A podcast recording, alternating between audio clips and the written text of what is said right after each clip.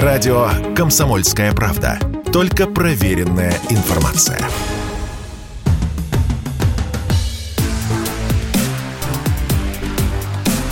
Честное риэлторское.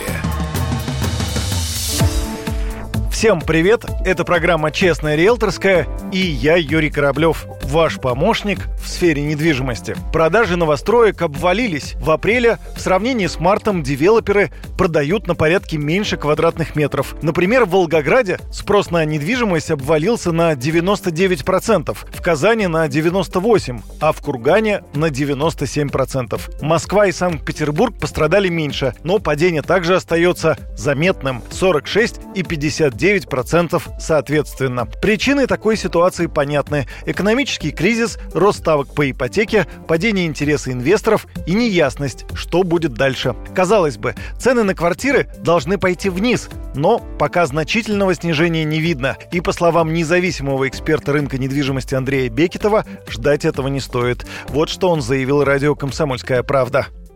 Лето – это исторически такой, как правило, провальный период для рынка недвижимости. Вот люди занимаются другими вопросами. Но я думаю, что снижение цен такого большого мы не увидим. И не только до сентября, наверное, до конца года. А застройщики обычно не снижают цены, а начинают предлагать определенные скидки и бонусы по своим объектам.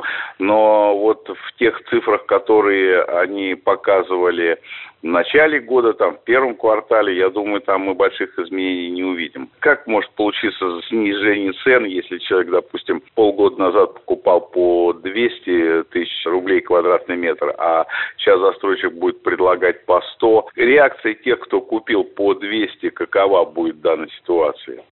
Но все же говорить, что цены на новостройки никак не изменились, неправильно. Вот какие данные приводят аналитики портала «Мир квартир». К концу первой половины мая этого года сильнее всего стоимость квадратного метра в новостройках снизилась в Мурманске. Динамика достигла 9%. В результате квадрат в городе в среднем стал стоить 91 тысячу рублей. Второе место в списке занял Грозный, где цена квадратного метра снизилась почти на 8%. На третьей позиции оказался Сочи. За последнее время и именно там очень сильно выросла стоимость жилья, поэтому корректировка вполне логична. Итак, Сочи минус 5%. Что касается изменения средней стоимости квартир, то больше всего показатель снизился тоже в Сочи на 11% до 13 миллионов рублей. На этом у меня все. С вами был Юрий Кораблев и программа «Честная риэлторская». До встречи в эфире.